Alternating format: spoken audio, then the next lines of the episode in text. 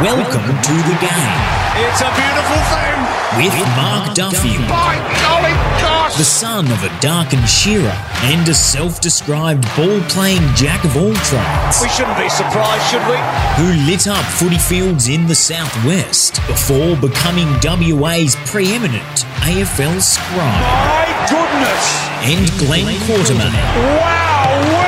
A proud Victorian parked permanently in the West who would have played 300 AFL games if not for his incredibly small hands. Goodness gracious me. Together they are Duff and Quarters, You know who? and this is your favourite footy podcast. It's unbelievable. Hello, everybody. Thursday, time for the second edition this week of the Duff and Quarters podcast. We are brought to you by Tab Touch. Those with the touch, better your bet. Download Tab Touch today. Please gamble responsibly. Please call Gamblers Help on 1800 858 858 if you encounter any difficulties.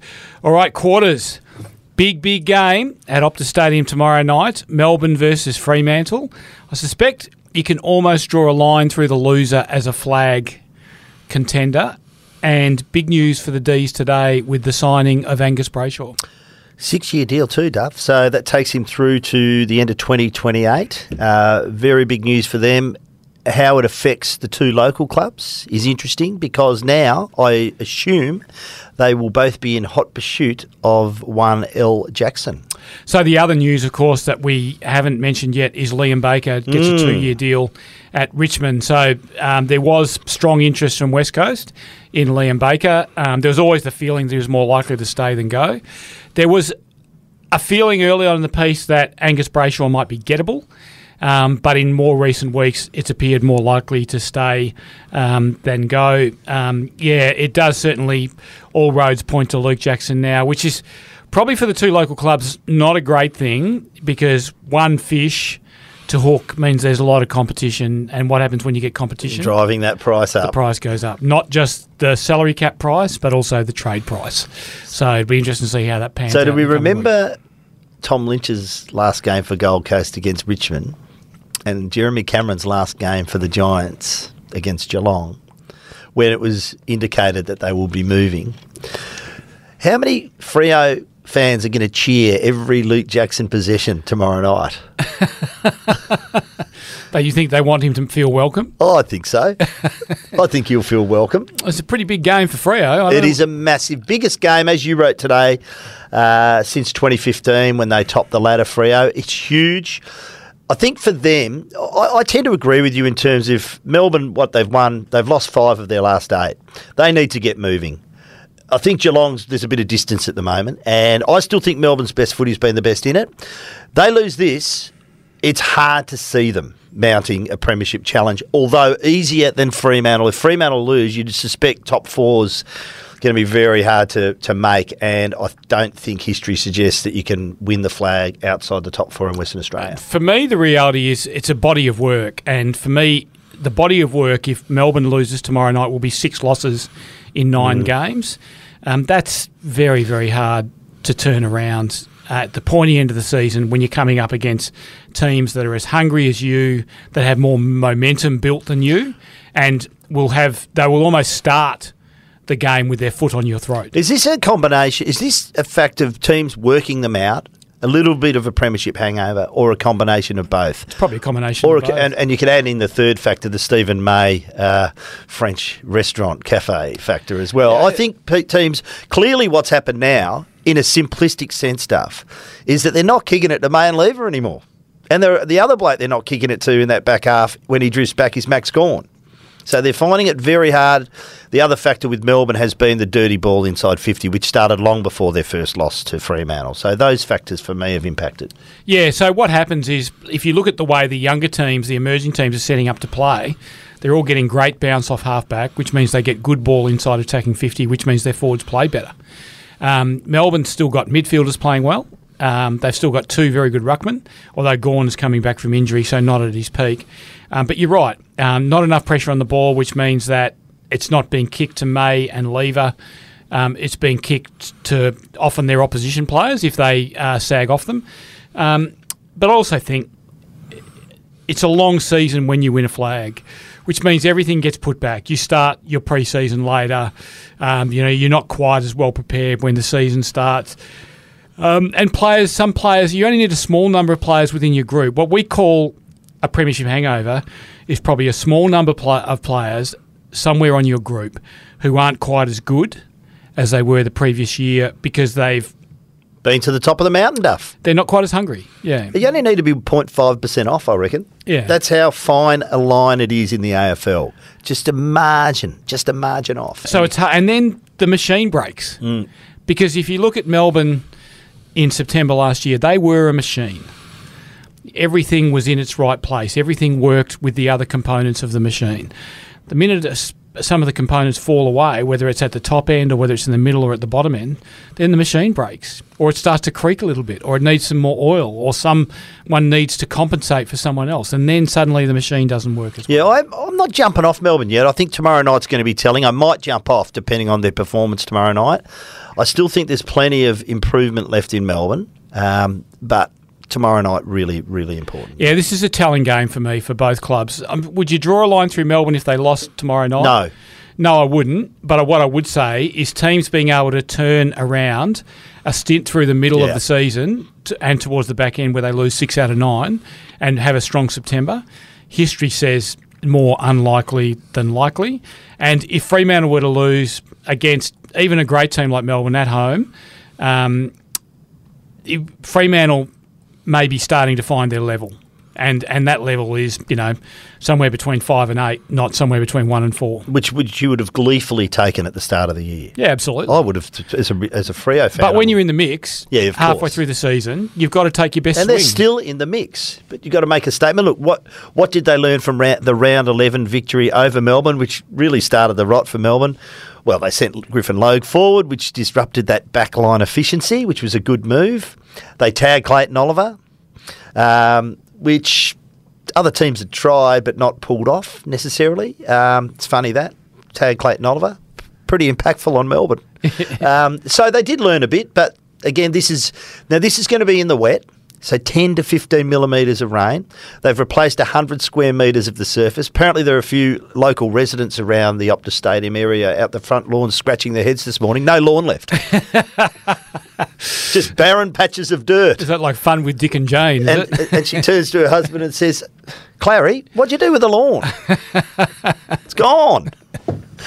Well, they had to. Um, there certainly had to be some resodding because it was pretty average in the St Kilda West Coast game last week. Um, I believe Luke Ryan might have made some comments about the surface as well. It's not necessarily. Not, overly com- uh, complimentary, no. Yeah, I, I do think they have to get the surface right, and I don't think they have. And I think it's never been completely right. I think there has always been room for improvement, and uh, and I think if they are serious about benchmarking the stadium with the best in the world, one of the first things you should attempt to benchmark is getting the best grass you See, can. that's the power of you, Duff. See, I was more um, sympathetic on Tuesday. You were, you weren't as such, and they've replaced hundred square metres of turf only on the back of what you said on the podcast on Tuesday. Yeah, I'm sure that didn't happen. Um, but I, it does frustrate me because this is growing grass. You know, I had my um, lawn mowed today. It's not that easy. It's a little bit easier than they've made it look, I have to say. a little bit easier than they've made it look. It's growing grass. The MCG has far more traffic than Optus Stadium every year, year in, year out, and they cope. So I would have thought we could have done better than we've done so far. Fair enough. Dimma Hardwick this morning, Duff, issued a, in brackets, sort of apology for his actions over the weekend, saying it's it's probably below, uh, it's unacceptable behaviour for a person in my position, but please remember, I'm only human.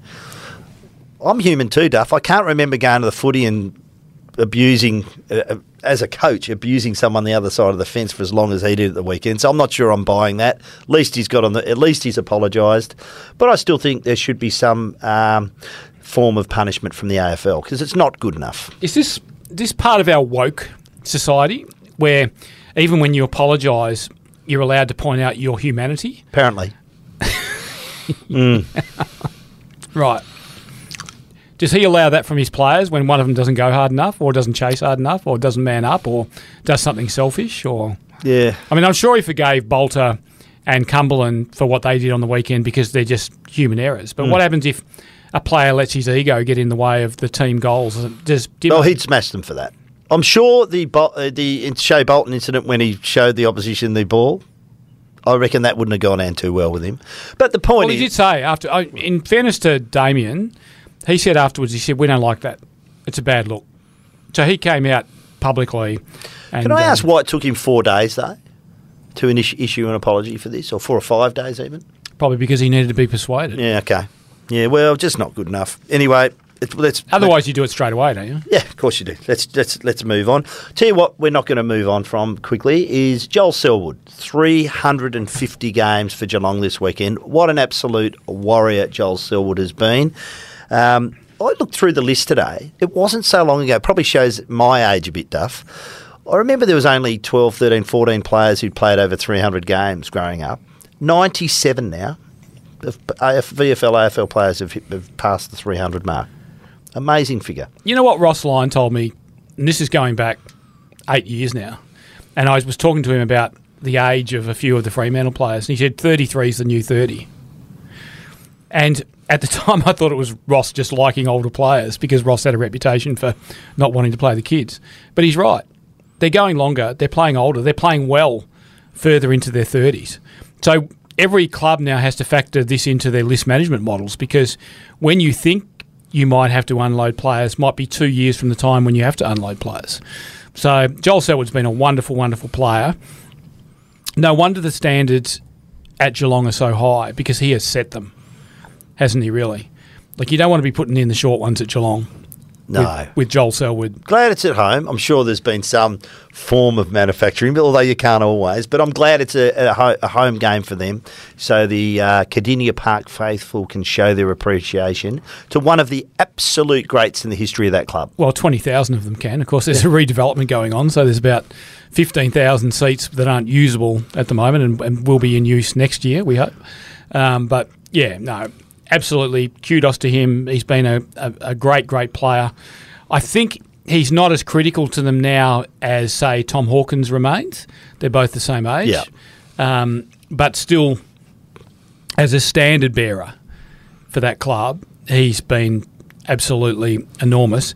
Interesting, not to cast a shadow over the whole thing, but interesting that he's been allowed to continue to get away with shrugging tackles high. And Jack Ginnivan's been allowed to get away with it for two thirds of a season, and is now has the weight of the football world upon him. Well, uh, and I see Craig McRae, I see Leigh Matthews buying into the argument. Um, the one thing I'll say about it all is he has invited a lot of this pressure, Duff, and there were a lot of apologists this week for Jack Ginnivan, but and and I've been supportive of Jack. I like I like him. Facebook page profile. It's the tackle, the Redman tackle. So don't, on the one hand, say, "Oh, I'm being cruelled by the media, I'm being victimised," and that's your Facebook profile. You're inviting it. Some people, what is it? The um, Brendon McCullum says, the New England coach, run towards the danger. He's like Akermanis. He runs towards the controversy. He does. Well, he, he still leans towards the tackle because Yes. he wants the high contact. Well, that won't be happening. So this is where normally you just bow to everything Leigh Matthews says. Leigh Matthews is like the ultimate authority on football. So if Leigh Matthews says the earth is flat, it takes you a while to accept that it might not be flat. Hmm. But I'm going to disagree with Leigh on this one. The the reality is is that even that incident on the weekend, the Mason Redman tackle, he leans towards the tackle. He has the opportunity to dispose of the ball. He makes absolutely no attempt to dispose of the ball. He has the opportunity to try and get away from the tackle, i.e., evade it. He doesn't. He wants the tackle laid and he wants it to be high. That's what he wants. That's what he's inviting. Now, yes, the tackle still has to be a, a reasonable tackle. It has to be a reasonable attempt to lay a fair tackle. But when the bloke's leaning and lowering and shrugging, that is a lot harder to do. And it's all very well to say, well, it's just, just Jack Ginnivan doing it. It's all very well to say, oh, the tackle's got to be legit. But what happens when six players for every team are doing it? Let's not forget that when Joel Selwood started doing this, which was probably a year or two years after he started, so let's say 08, 09, maybe even 2010, within two years, West Coast had four players doing it. Luke Shuey, Adam Selwood, Scott Selwood, Ashton Hams. They were all doing it, and it was driving opposition teams crazy. And then they all started doing it. and and it would just be a farce, wouldn't it? It would just that you know what they'd have to do? They'd have to rewrite their own rules on chicken wing tackles because the best way to stop it is what Sam Switkowski did: grab the arm and pin the arm. Mm. I enjoyed what I, I repeat. I love watching footy last weekend mm. because it's frustrating. By the way, just another point on that. So there was a lot of bleating from Collingwood on why that wasn't paid a free kick. Just be careful what you wish for because the Harry Jones shot for Golduff should have been a 50 metre penalty. Yep. The Collingwood defender kicked that ball away after the whistle had been blown. Yep. So just be very careful what you wish for, Collingwood. The, he kicks that, he, he gets 50, that's a goal. And you don't win that game. and then it's game over, yeah. You don't win that game. So just be careful. Yeah, no. There's a lot of incidents that decide a game. Um, we always think of the ones right at the end, um, or the ones that get the most publicity. But there would be a thousand incidents of microscopic proportion within a game that make up and add up to the result in the game. So I agree, and I'm. I'm, I think Craig McRae's been a wonderful first year coach and an absolute revelation as a first year coach. But I think we have every right to condemn him for encouraging Ginnivan to keep doing what he was doing Yeah, I'd agree with that. because it was always going to lead to this. And it was always going to lead to opposition players hunting him.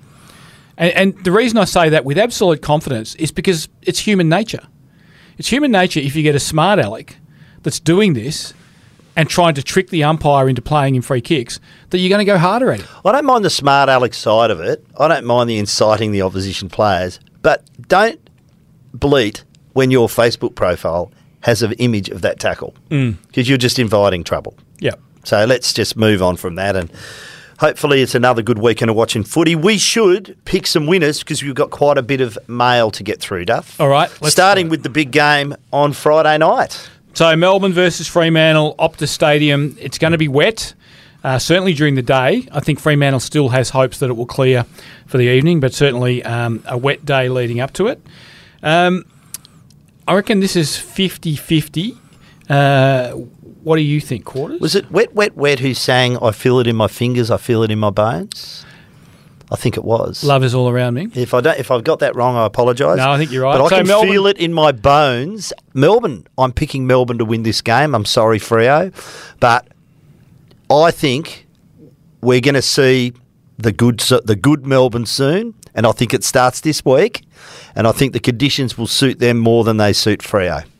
So $1.77 for the D's, $2.05 for Fremantle. Uh, I'm going to tip the Dockers. Not with super confidence, but I just look. Melbourne has lost five of their last eight. It's not good form. So we're thinking of Melbourne, the 2021 version, and we're thinking Melbourne should come here and win. We're thinking they'll have good memories of the ground. All those things will come into play, but this is not the 2021 Melbourne. Their form says they're not. Um, I think Fremantle aren't going as well as they can go either. I think they're starting to show signs of tiring, um, maybe showing signs of finding their level a little bit, but it's a big ask to come here and win against a good team. I'm saying this is Melbourne rounds one to about eight this year. Yeah, but who'd they see. beat in rounds one to eight? Well, they beat the Western Bulldogs in round one. Yeah, but how are the Western Bulldogs going in rounds Well, one they to were probably going all right early in the season, but they're going all right now. But yeah, they had that patch in the middle. Yeah. I thought Melbourne was pretty good early. We, we were talking them up. They were they were pretty good early, and I think there's still a lot of upside to them. You might be right. We're going to find out. We're about to find out. Yeah. I think um, a loss tomorrow night. It's a long way back, Yeah, I, I, mainly form wise. yeah. Form wise. I don't think a win tomorrow night um, Franks Freo as flag contenders. I think a loss probably almost eliminates them from the equation. But I do think also it almost eliminates Melbourne from the equation. I just Yep. think that more than two months of footy, losing two thirds of your game, that's too big a body of work to be able to turn it around and, and come back and win a flag. So So you're Freo. I'm Melbourne. Yep. Collingwood versus Port Adelaide. Uh, Collingwood $1.67. Port Adelaide $2.18. Port Adelaide probably the form team outside of the eight. Um, and Collingwood probably, along with Geelong, the form team. Well, they are, but are they? I mean, they've won. Who have they beaten the last four or five rounds? Yeah, I mean, they've beaten, and they've won by narrow margins. I just don't think. I think Collingwood has been. They've been really impressive, but everything has fallen their way. So I'm just saying they're due. I'm going to pick Collingwood here. It's at the MCG, but I think this is one of the hardest games of the round to pick. I think Port's in this game up to their eyeballs. I think Port's in every game up to their eyeballs. They're playing particularly really this footy. game, I reckon. I'm going to tip Collingwood, um, but I'm I am like you. I think Collingwood Collingwood may not be when we assess. I have to redo this. When we assess Collingwood, we have to factor in their percentage as well as their win loss because there's a lot of close ones in there. And generally speaking, over a period of time, the close ones tend to even out around about 50-50 with Don't wins use them all up, Collingwood. They have used a few. Uh, I think they'll win, but I think Port Adelaide, if Port Adelaide still smell the remote chance of a finals berth and are going hard, and as hard as they've been going, I think Port Adelaide can stretch them all the way. You speak to Collingwood supporters. I spoke to a great mate of mine last night. He's long time rusted on Collingwood. He's expecting them to fall into a hole, and has been for about six weeks. Yeah, well, They just keep getting over the line, which is shows great resilience amongst the group. It shows great coaching. Obviously, shows that you're sticking to your structures at the right time. But they've also been lucky. And my advice to Jack Ginnivan: don't lean into a Tommy Jonas. By the way, his form's been average the last couple of weeks as well. So he just needs to just maybe they need to shuffle him around a little bit. don't lean into a Tommy Jonas tackle. Oh yeah, yeah good call. Sorry, I missed that. That's the the other thing about um, the Leigh Matthews defending Ginnivan. What would Leigh have done to Ginnivan if Ginnivan had tried to milk a Does high free kick? bear thinking about. Like the head would have been at Punt Road, and the Oh. rest of the body would have been at um, Marvel Stadium, oh, wouldn't yeah, it? yeah, yeah. Would have just looked at him with those eyes, Yes. those Leigh Matthews eyes. Don't do it again. son. Oh yeah, yeah, scary stuff. All right, Sydney versus GWS. Sydney a dollar twenty, GWS four dollars fifty. So the battle of the bridge quarters. Is it going to be fierce, or is it going to be more the Giants rolling over and laying down like little puppy dogs? I reckon it's a battle of one of those temporary bridges that the army builds across a river. Pontoon bridge. A pontoon bridge. Now Sydney will win this. Look, I'm not sure where GW. They're, they're in no man's land for mine. Obviously, they have McVeigh, in a temporary coach. He's doing his best, but yeah, nah, Sydney for me. Is it the Buddy Cup, or does he stay at the Swans?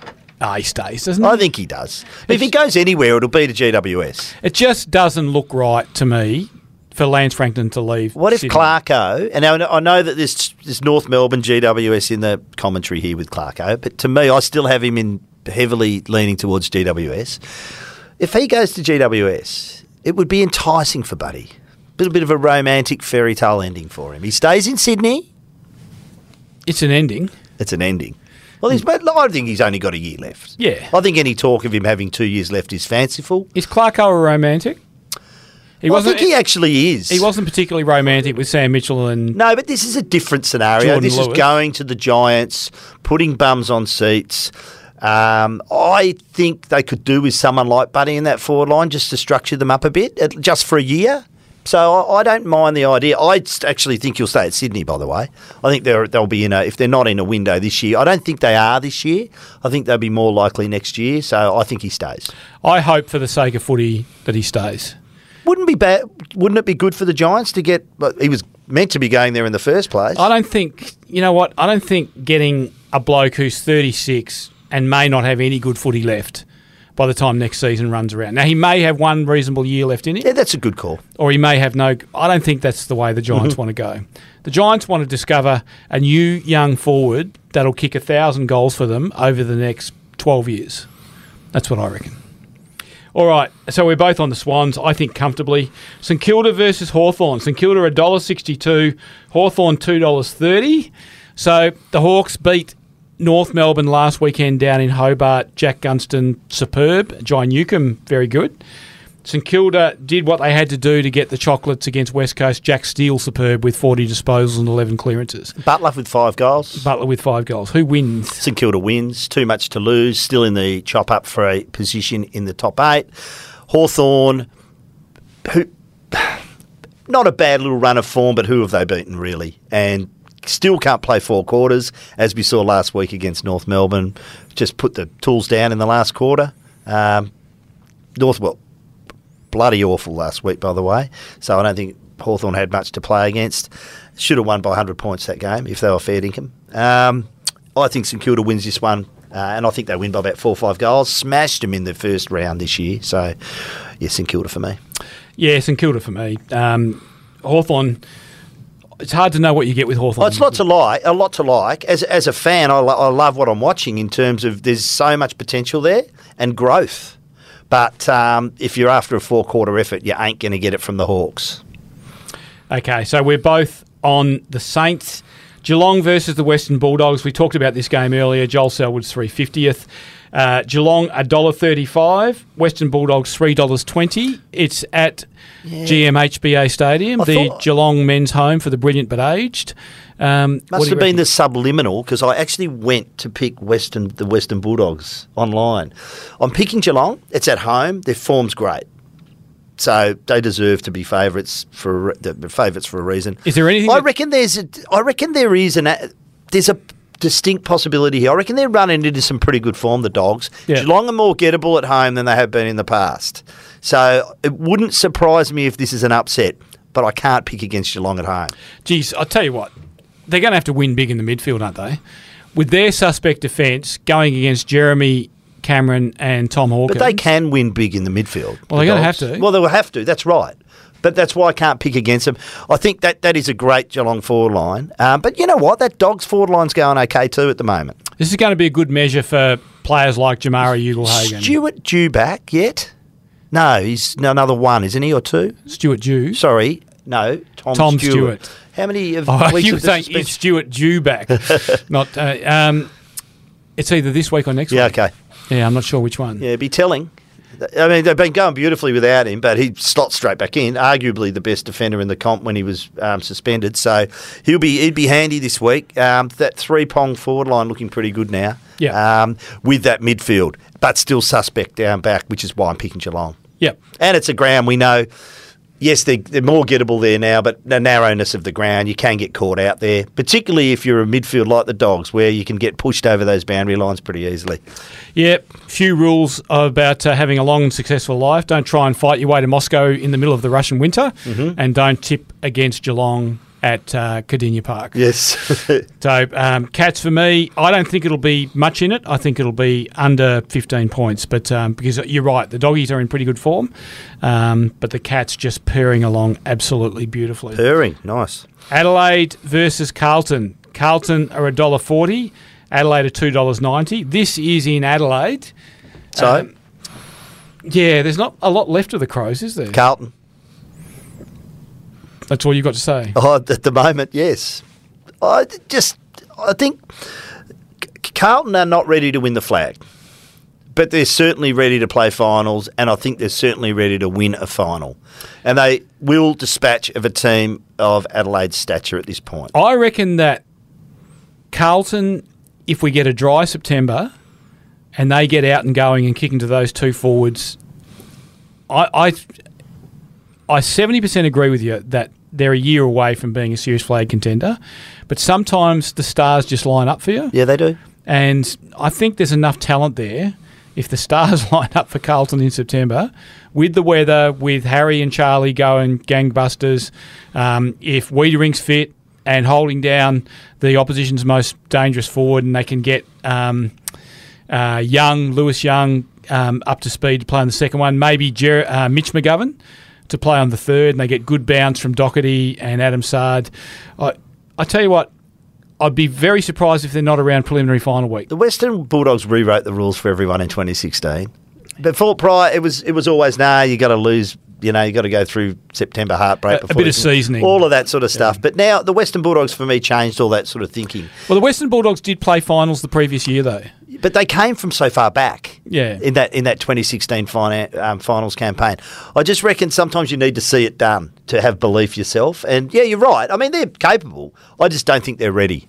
I think it, a finals win would be a great season for Carlton. And but if you do get the monkey off your back, you win the final. Anything's possible. Is this season for Adelaide? Is it a tick, a cross, or neither?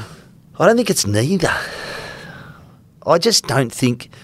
Have they progressed? We talked about their kids a couple of weeks ago. Yes, you've got more games of footy into them, and sometimes you can pop, and sometimes we don't see it coming. But for me, I'm just not sure where they sit, how relevant they are in terms of talking about the teams that are on the rise. I just, yeah, I, I, I don't know. I can mount a bigger case for North Melbourne, believe it or not, with their youth than I can for Adelaide. Yeah, that's that's a big statement. Yeah, Um, they're a long way off, but I don't think they are. North, if that sounds kind of weird, I think they're at the moment, and they were horrendous last week. Their second and third efforts were almost non-existent. But I just reckon that there's enough youth there. If you got the right um, leadership at that club, something could pop there and could make them a little bit more formidable than they are. But I can't see that in Adelaide. All right, so we're both on Carlton, and we're both on Carlton comfortably. The Battle of the Coasters on the Goldie. Gold Coast versus West Coast at Metricon Stadium. Gold Coast are $1.15, West Coast are $5.40.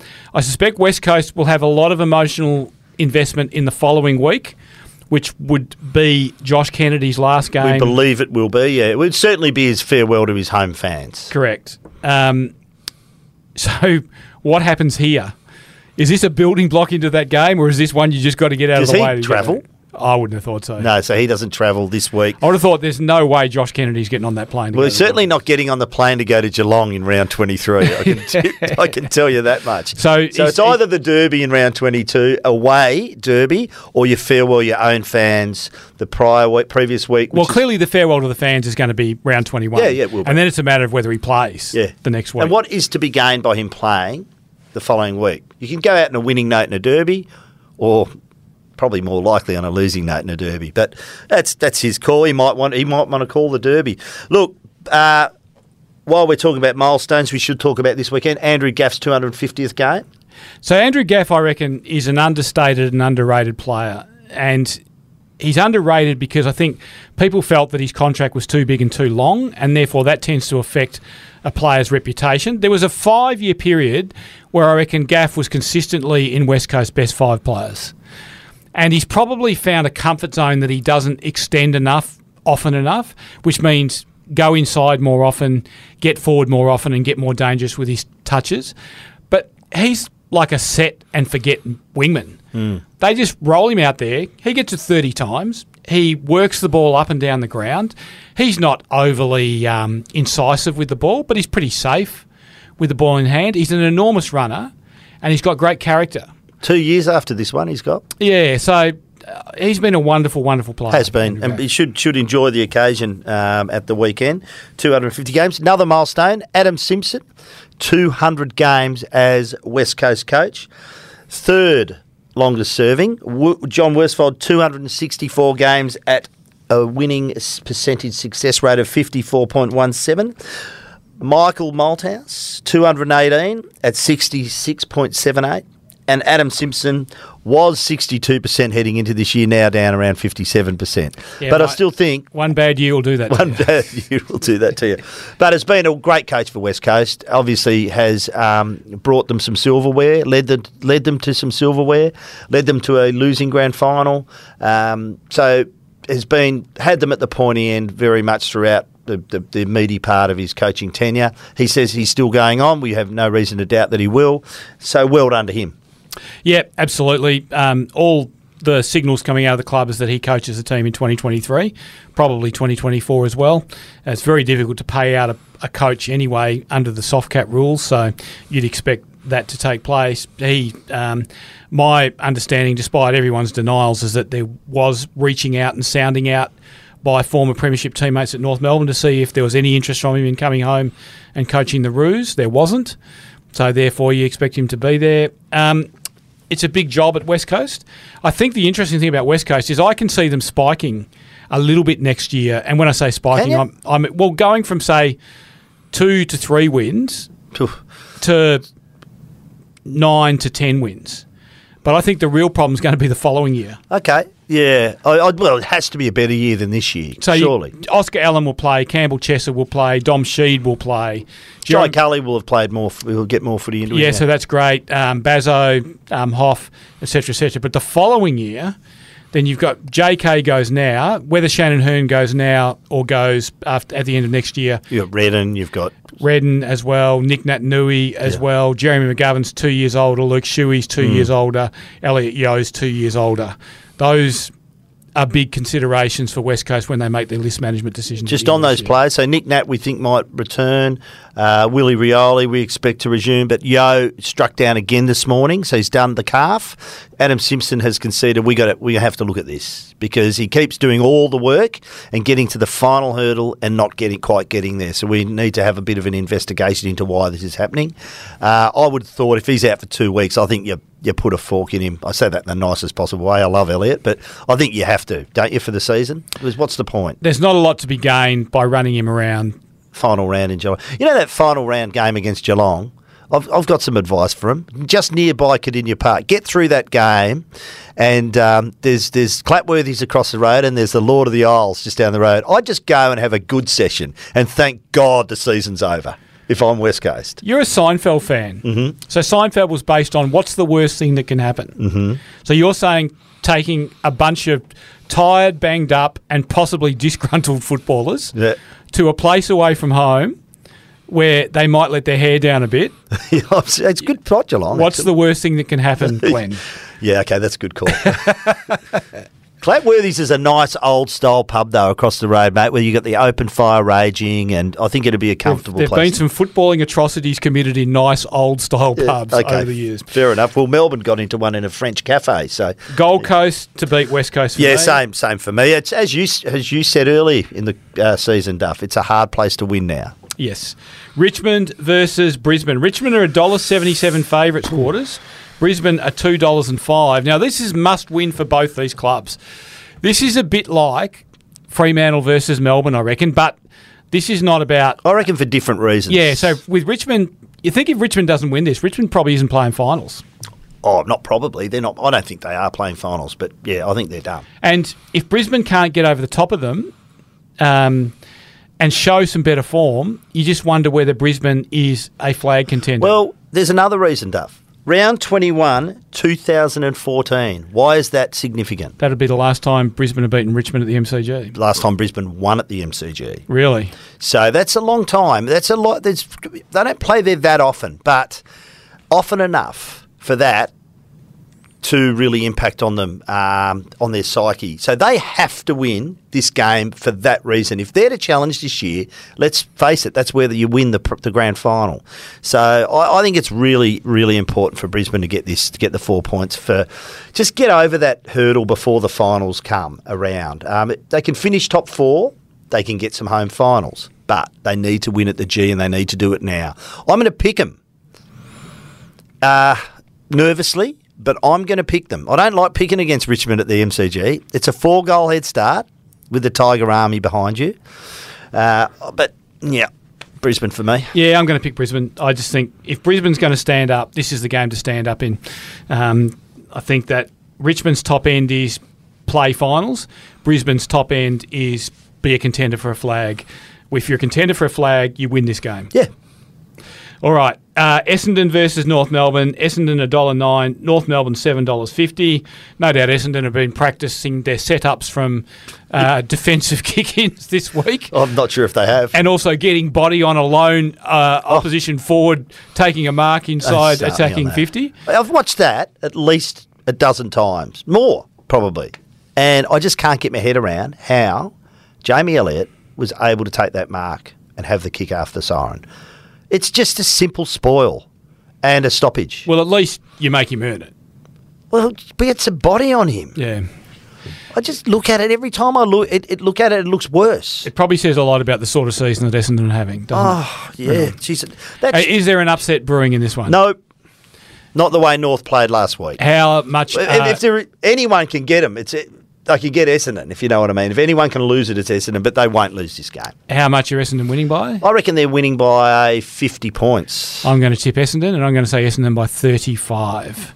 Okay, now it's time for this. Saddle up your camel. It's time for the Thirsty Camel mailbag. Thanks for all your mail. We had some good mail on Tuesday, Duff. So we might there, there, there's a couple in the clubhouse um, lead already, but we'll um, we'll get to those a little bit later on. Thank you to Thirsty Camel and Camel and to Jack Daniels Old Number Seven whiskey and cola. We're giving away a ten pack this week. Keep sending your emails in, please. Keep them short and let us know if you're from the great state of Western Australia because you can't win it if you're from the outside. Bit of an international flavour, Duff. I'll get through a few of them. Um, this one from Mick Aussie. Duff and Quarters, first email to you this year from Edmonton, Canada. I still listen to both your weekly shows and sometimes mention your thoughts, comments on a footy podcast I go on with a yank on the footy. So this annoys me. Would like your thoughts. Many Aussie media probably won't comment on it as sadly many players do it. I found this quite amusing, Duff. Um, mouth guard in sock when taking set shot for goal. Why? See if Bombers Harrison Scott didn't put his mouth guard in his sock and the weight to one side. Harrison Jones. Sorry, has Harrison Jones side slash physics unbalanced him. He wouldn't have hit the post. I blame Tex Walker, and I'm a Crows fan. Uh, for too many players now doing it. It's unnecessary, unhealthy as well, and annoys the hell out of me. The only time a player should need to take their mouth guard out is at the breaks and when getting a drink and washing it. Um, that's just funny. Uh, God, we've been doing that forever, haven't we? Putting Wouldn't, the mouth guard down wouldn't you feel it? Like, wouldn't you feel it? Did you not leg? put your mouth guard down your I. I couldn't wear a mouth guard. oh, really? Yeah, that's why I've got bent front teeth. Okay. I, I Yeah, could, just down. You like to. I think you can breathe a little easier with it out, so you put it down your sock. Nah, never notice it's there. so I, I used to gag. Um, so I just couldn't wear them. I tried. I, tried to train myself. Just couldn't. I'd run hundred meters and then I'd start. I'd have to take it out and have a bit of a dry reach. Um, but it. Yeah. Look. You know what? Down your jocks. Why? Oh no!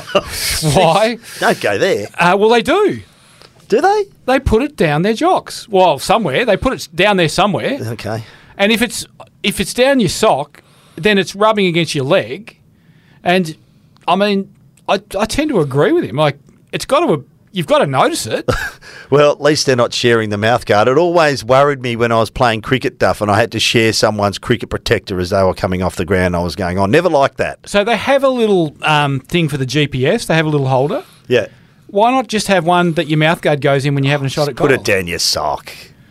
But then it's rubbing against your leg. So what? well, you notice it. Your leg's used for kicking. no, you don't even notice it, mate. We need to move on to the next. I like it. I like it. Yeah, I'm not saying he's a clubhouse leader. Well, he can't be because he's in Edmonton. No, no, no. But um, but There I like go. it. Duff likes it. Well done, Mick. Okay, uh, Andrew writes, Hi Duff and Quarters. Gil McLachlan and Travis Auld keep stating the importance of fans returning to their routines of going to the footy and barracking for our teams. Is it a glaring error then that there is no fixture at Optus Stadium in round 23? It's a very good point. Also, having the bye before the finals could result in three or four weeks with no footy depending on Freo's form in the final four rounds. If it could if results don't get their way in no routines of going to the footy and barracking for WA fans after round 22. So we got Geelong playing at GMHBA, the Alphabet Stadium, and uh, Freo going to Canberra to play GWS in the final. This is a really good point. And and normally our teams just go week in week about. So there is a game in Perth every weekend. There must have been a game around the bye where we had um, games. There must have been two home games, um, and and wouldn't have been the same weekend because our teams would have had the bye in successive weeks. But we must have played at home, and then the next team played at home, and therefore we've used up all our home games. Really good point. Um, I guess the alternative is our supporters go a fair time without home footy in the middle of the season if one or both of them play away games in and around the bye. But um, yeah, normally there would be a game at Optus in round 23. When's the AFLW season starting? Uh, well, it's around about that time. isn't it? So there you go. There's support the AFLW. maybe a, a home derby, Yes, it is a home derby. I think. Start, is that? p- p- the- Yeah, I think there might be. Anyway, a derby to start the AFLW season in Perth. Support the AFLW. This one from Tim Mitchell. It has long been an anachronism of the AFL WAFL VFL. The awarding of four points for a win and the draw against Richmond further highlighted it with the awarding of two points each. Is it time to be like the SANFL and NRL and just award two for a win and one for a draw? And the, in the interest of promoting high scoring games, three points for a win you- when you score more than 100 points. This would act like percentage but with much more consequence. no, is my answer. Yeah, you're fundamentally shifting the culture of the game.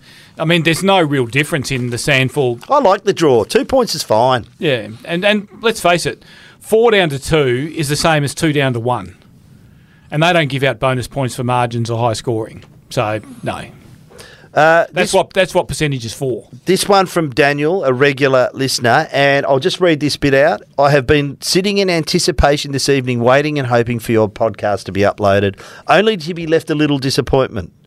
Disappointed. Yes, Daniel, I'll apologise. A little bit of a technical fault. We did get up, but it was a little bit later than normal. Our podcast, our Tuesday podcast It's like me on a Monday and Wednesday. Exactly. I still get up just a little bit later. That's right. So, so thank you for that, Daniel. Um, the question, however, coach of the year, does it go to Scott of Geelong?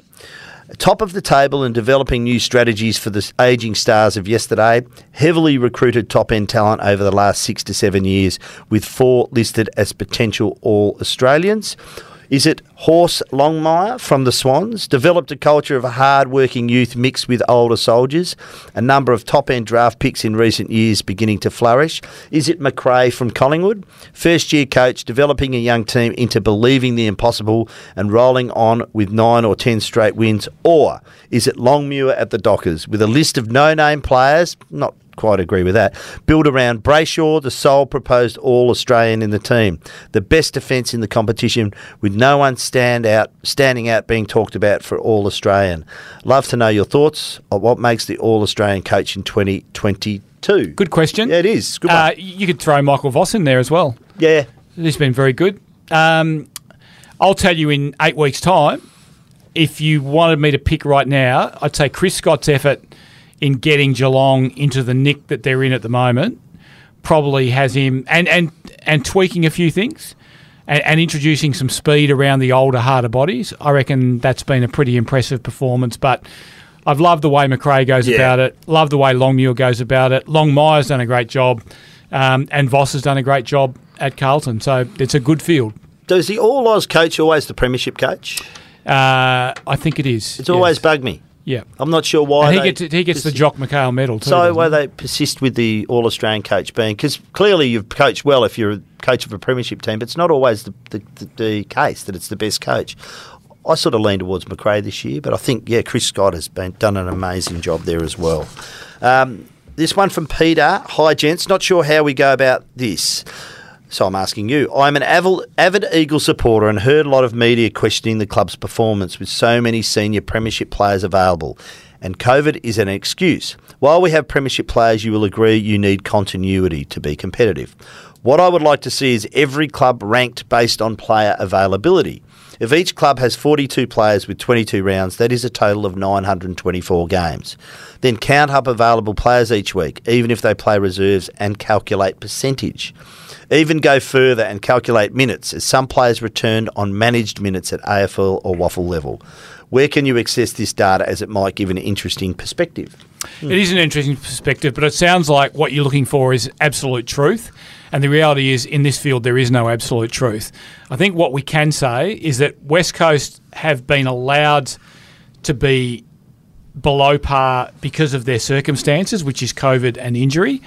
Um, the question that we asked for some period through the middle of the season, in particular, was whether they were allowed to be as bad as they ended up being. And I think when their really, really, really poor form dragged on for two or three weeks longer than we thought it should have, the feeling was that no, they're not allowed to be this bad. They've been better in recent weeks. They've been probably more like you would think they would be, according to their injuries and their interruptions. So I do think West Coast will be better next year, but I do think the list management challenge for West Coast will be the year after. So um, yeah, it's a good call, but I think you're looking for an absolute truth and maybe an absolute excuse, and I don't think there is either. This one from Damo in Suzhou, China. I am currently in central quarantine, quarantine in a hotel room here for 10 days after returning from overseas, and so have the plenty of time to think about footy, and I love listening to your pod. I'm a huge admirer of Adam Simpson and the way he has carried himself at West Coast and the integrity and thoughtfulness he displays. However, I am unsure why his position hasn't been more closely scrutinised and why other clubs like North would be interested in him. From afar, it seems that since the 2018 Premiership, West Coast have significantly underperformed and have shown themselves to be a very fragile team and very susceptible to big defeats, showing a lack of resilience and fight. I know the COVID issues were a real barrier to the start of this year, but this is not a new phenomenon. Since 2018, they have lost vital games, and losing big when losing became a more common thing. They seem to struggle in challenging situations like hubs and COVID. The recent Carlton game was a microcosm of the last four years. And he goes on to say evidence of lack of resilience since 2018. In 2019, they lost three of the first six, all by more than 40 points. And while they got it together, the 38 point loss to Hawthorn in the last match to stop a top four opportunity was crucial to missing a flag opportunity. The start of 2020 in Queensland, they were thrashed in their first three matches in the Queensland Hub. Oh, sorry, then they were thrashed in their first three matches in the Queensland Hub. And while they had a strong run at home, they then lost the elimination final to Collingwood in a ball over. And in 2021, they lost seven of the last eight, including four massive losses.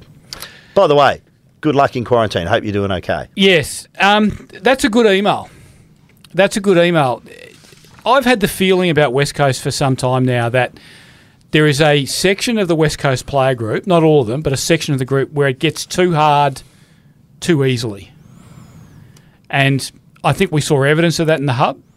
And I'm still, quarters, I'm still scratching my head That final round against Hawthorn, trying to work out how that game was lost. Hmm. You know, you, you just have to win that. you do.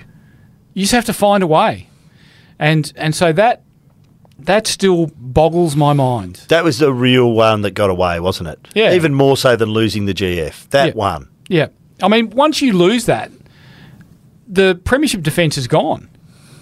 You know, you can't win premierships from over here from outside of the four. So, yeah, that was strange. Um, it's only an opinion that he's got. It's not, again, not absolute fact, but I think there's something in that. And I think West Coast, if I was inside the four walls at West Coast and inside the footy department with some say in this, I would be asking them over summer, you know, are we resilient enough? Do we go hard enough? Do we allow obstacles to become insurmountable obstacles too easily? This one from Brett, the iron ore dozer operator. Now, Brett, if you are operating an iron ore dozer as we speak, uh, concentrate the job ahead, please. The job ahead of you. G'day, Duff and Quarters. Freo's 3D jumper was by far the worst design in our club's history. But like all things retro, what was once old and ugly is now new and beautiful again. Simply put, Freo's 3D anchor jumper is proof that you can, in fact, polish a turd. Plus, the old tracksuit jackets, which sold out in two minutes on the Frio website, are the epitome of retro. Please make more. When players leave your football club, we tend to boo them. This Friday night, should the Purple Army take the opposite approach and cheer every time Luke Jackson or Angus Brayshaw get the ball? Well, they might boo Angus Brayshaw now. He signed will. on. They'll, they'll, they'll take any booze they might have had for Luke and, and hand them on to Angus. His last line, or perhaps keeping with all things retro, someone could ring a bell every time Jackson touches the Sherrin. It's very good. I like it. Very good. In the Is he a WA boy? He is. He's in the chop up. He's in the chop up. Uh, Sean, He can bring his dozer down to the front door. just put him in the dozer. uh, no, don't do that. Don't do that. No, Sean from South Lake. Uh, One thing that really annoyed me on Friday was the dark arts, dirty tactics of Richmond. I remember it from their flag, and they were doing it again on Friday. They play on the borderline of the rules and occasionally spill over. There were two that stood out. The late hit on Walker that happened on roughly Saturday Arvo that the pundits claim was a fair bump, and the dangerous flyer on Serong with no intent on the ball that was lauded by the Richmond cheer squad in the commentators' boxes as heroic. Those two, plus various some zero sum fouls and late hits, add up to indicate a culture of Richmond deliberately trying to injure opposition players. Before you dismiss me as being a conspiracist, can you explain those two incidents in any way other than intent to hurt Serong Walker? They play on the edge, the Tigers. They always have. Yeah, so the the Serong one to me was um, that was Liam Baker, by the way. Um, to me, that was desperate to compete rather than trying to take the opposition player out. And when Baker went back into him, he was in as much peril as Serong was coming forward. Um, clearly, Baker got it wrong. It was a free kick. The free kick was paid. That was all it was. There was no contact to the head. The Walker one, I can I can vaguely recall it, um, and I recall it being late. And I think, um, yeah, I, I- the commentators' take on that did raise my eyebrows. They were wondering what was wrong with the bump. Well, the bump was late, so you're not allowed to bump a bloke late. Um, so that to me bemused me a little bit the way they um, their take on that. The Tigers play on the edge, but make no mistake, guys, your team, every team, no matter who your team is, if there is an opportunity to make a physical impact on an opposition player while inside the rules, or even marginally outside the rules, but not likely to land you in the grandstand the following weeks, they are doing it. They are doing it. Now, it might be a spoil where the knee makes contact with the ribs. It might be a spoil where you just take the body, as the Essendon players should have taken with Jamie Elliott, and as we have criticised them for. This is not Widgiemooltha versus Norseman in the under 14s. This is the AFL, and it is ruthless. I was going to add, or the old Sam Mitchell knee into the thigh. I think that was a bit much, the Sam Mitchell knee into the thigh. So interesting to see how the The Hawthorn knees mid- first tackles. the Hawthorn midfield uh, is operating. At the, The unsociable Hawks, as they Any uh, opposition teams with sore sort of quads and thighs over there? Yes, well, particularly one Fremantle Brownlow medalist. Mm. That was viewed as a turning point in Fremantle's season. So a lot of great uh, emails this week. Do we go with Brett Miller, the 3D jumper man? Do we go with our Daniel Till, who was forlorn that the podcast was late? Um, Rowan Way from earlier in the week um, about expansion clubs and GWS. Uh, so many good ones. There was a Leederville Oval from Chris in Mount Hawthorn. Incidentally, I believe a WAFL match is about to be shifted from Leederville Oval. Peel Thunder were fixtured to play there this weekend, yeah. And the surface is so bad they'll be shifting that game. So, what do you think about the commentary that? So that it, it seems that it's down to Leederville or Fremantle Oval. So there has to be a plan in place to fix the surface. Well, I think there's going to be. I think there'll be no footy between September one right through to October one. So if that if they can if they're confident that they can get the surface up, I think Leederville's the right place. Mm-hmm. Um, but if they're not, and there's any doubt about that, then I think Fremantle's the right place. The Go reason, borrow some turf from Optus, mate. Um, or the neighbours around Optus, as you suggested. Plenty of good lawns around the Leederville area. That was a good, uh, a, a nice little piece out of Fun with Dick and Jane. You remember that with um, Téa Leoni and uh, Jim Carrey? They pinched all the lawn from the neighbours when they ran out of money. You know, there's a great story in um, Melbourne in the 80s. Uh, one of all those great little back lanes through Melbourne where the, the cobblestone, bluestone. yeah, Um, couple of guys turned up, uh, befriended all the neighbours. Yeah, we're here from the roads board. We're just uh, replacing the old or fixing up the old. They removed all the bluestone and just left. They befriended the neighbours. They were making them lunch and cups of tea all week and never saw them again. never saw him again. Disappeared with the bluestone. It's pretty expensive stuff. There's a good movie in that, I reckon. So, who are we settling on? I I reckon like, I like the dozer driver. the dozer driver, Brett, the iron ore dozer operator. You win the 10 pack. Well done. Please send your details to this address. Send your mail to duff and quarters at wanews.com.au. And Brett, when you pick up your 10 pack of um, Jack's old number seven, if you've got a couple spare and you want to sit down and have a drink with us, we think you might be a fun bloke to have a drink with. Absolutely. So, let us know when you're about the place, if presuming you're a Sounds FIFO good. worker. Sounds like a great plan. Yeah. All right. Thank you very much for joining us today. We have been brought to you by TABtouch. Those with the touch can better their bet. Download TABtouch today. Please gamble responsibly. Please call Gamblers Help on 1 800 858 858 if you encounter any difficulties. Thank you for joining us. We hope we've tipped you a winner. We hope your team goes well, and we hope you'll be with us on Tuesday when we run the ruler over the round. If you're a fan of the podcast, why don't you get in touch? Send your thoughts to the Thirsty Camel mailbag at duff and quarters at wanews.com.au. And don't forget to like, subscribe, and of course, tell your mates. Thanks for listening. This has been the Duff and Quarters podcast on the game. You know who? It's unbelievable.